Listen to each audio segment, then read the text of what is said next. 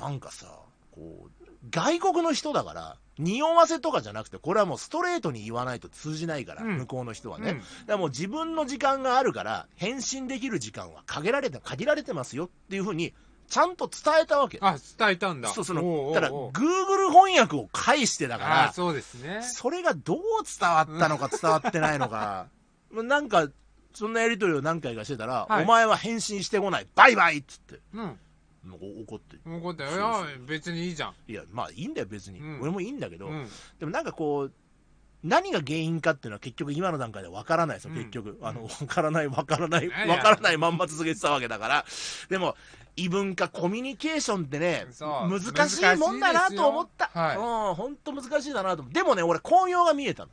一つ巧妙が見えた。はい。何ですか？俺ほら、もともとさ、あの、メルトモとか好きじゃないですか。はいあんたよく分かってると思うけど、はいは一緒にファミレスに行った時に、うんずーっとメルトモ探してたろ、俺。そうですね。うんはい。ファミレス行った1時間のうち55分はメルトモ探し。でしょ？やってますよね。20, 市長さんは20年ぐらい前そう、な20年ぐらい前から、ね。やってた、やってた。ええああああで、まあ、メルトモっていう言葉自体もう死語だと思うけど、知らない人とネットを介して交流するっていうのが好きなんですよ。で、今までは日本人がメインだったけど、外国の人ともやりとりやろうと思えばできるんだなっていうことが分かったそから、うですね。これなんかさ、外国語ができる人にとっては何でもない。ね、同じ人間じゃないかって思われるかもしれませんけど、はい。言葉が通じないっていうのはさ、うん、うんあのーなんて言うんだろう、この、人としての普遍的な権利は変わらないですよ。もちろん人権とか命の大事さとかっていうのは、それはもちろん同じなんですけれども、でも言葉が通じないっていうのは、俺の感覚としてはもう生まれた星が違うんじゃないかっていうぐらいの、乖離があったんですよ、ずーっと。はい。ずっはいとそういう心の中で、うんそういう乖離があったわけ。あったね、でも、その距離がぐっと縮んだ。うんうんバイバイって言われたよ。うん言われたけど、言われたけど、この経験はプラスに変わる気がする。そうですね。そう。あの、個人の性格の差、文化の差、これ当然あるでしょう。今考えるだけで2つのハードルがあるわけじゃないですか。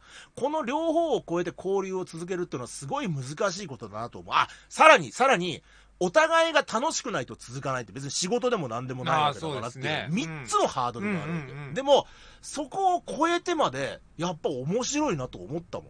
向こうからその、想像もしなかったような、なんかその、あアフリカの景色みたいな。はいはいし。かもそれも別に綺麗な写真じゃねえんだよ。うん。適当にその辺の路地を撮ったみたいな、はいそういう写真なわけ。でもそれこそがリアルじゃないですか。うん。わかりますか？うん。なんかその、サハラ砂漠とか撮ってあってもさ、それは別に、まあ、見たことはあるじゃん、言うて。写真でもまあ映像でも見たことはありますけど、はい。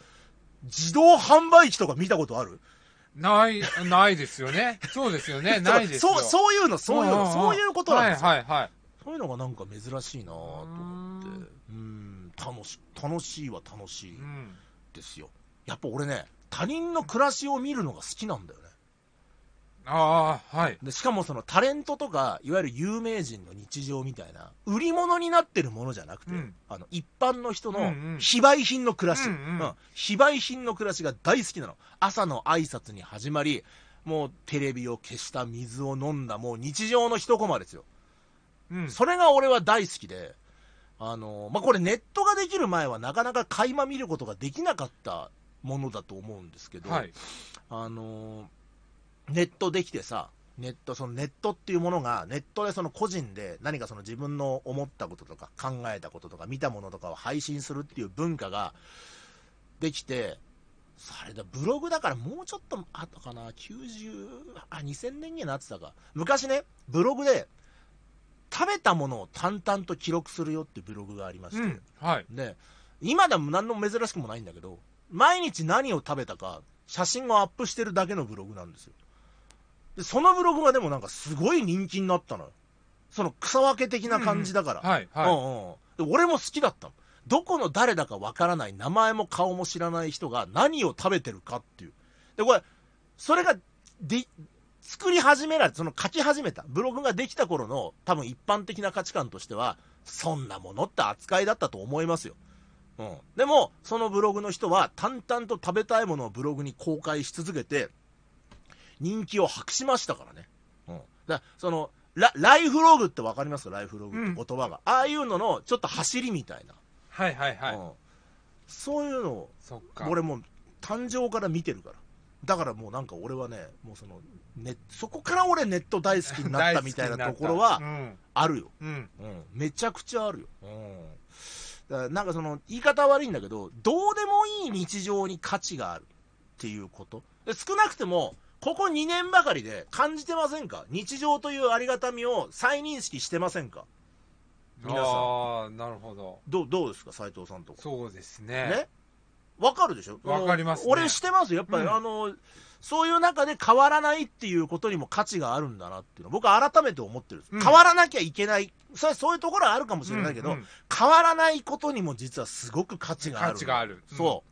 ね、そのコロナだ、戦争だってこう世界中が振り回されて日常が失われてる今、こういう時だからこそ、価値が。そうですね。ででそういうね、その災難が起きる前と同じ行動を少なくとも見える範囲で、もうちょっと具体的に言うと、えーツイッターで、ねうんずいぶん限定するんだけど、あの ツイッター限定で言うと、あの変わらない日常を繰り返してる人っていうのもやっぱりいてさ、うん。変わっていく人もいるんだけど、変わっちゃった人、不本意にも変わっちゃった人もいます、変わらない人もいでも変わらない人もいて、変わらない日常を繰り返し、繰り返してる人を見るとね、本当に心が落ち着きますね。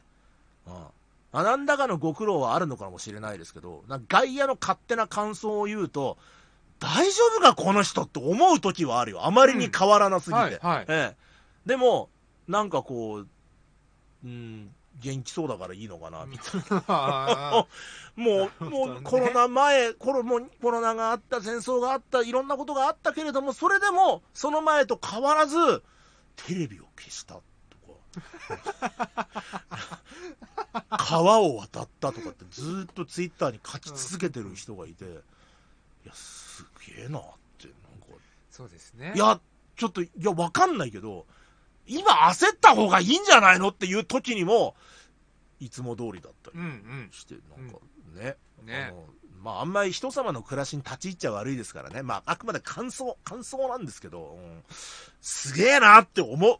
なんか、本当思う。うん。まあ、だからこの番組もね、そういうこう変わらない日常をね、お伝えできたら幸いでございます。そうそうですか？そうそうそう。変わ、変わってもいいんじゃないですか？何をどう変えますか？なんか、もっとこ黙んなよ。黙んなよ。喋れよ じゃあ、。じゃあ変わんない。何なんだよ。変わんないいや、言いう。言うてさ、4年前からさ、そんなにフォーマット変わってないでしょ、この番組は。変わってないですね。そんなに変わってないですよね。うん4年前からこんな感じでしたもんね。ずっとこんな感じですもんね。まあだから、まあもっと言うと、前のラジオ局にいた時からこんな感じなんだけどね。うん その前にいた時もどっちかっていうとこんな感じでしたよね、なんかね。ええ。こんな感じでした。あの、作りとしてはね。作るそうですね。作りとしてはうんまんま基本的にはね。同じですよねですよね。いいのかね、なんかね。たまに不安になるね。俺も不安になるわ、なんか。その話聞いてると俺も不安になるわ。うんまあいいや。えーということで、えー今日も参りましょう。中トロ議長の八田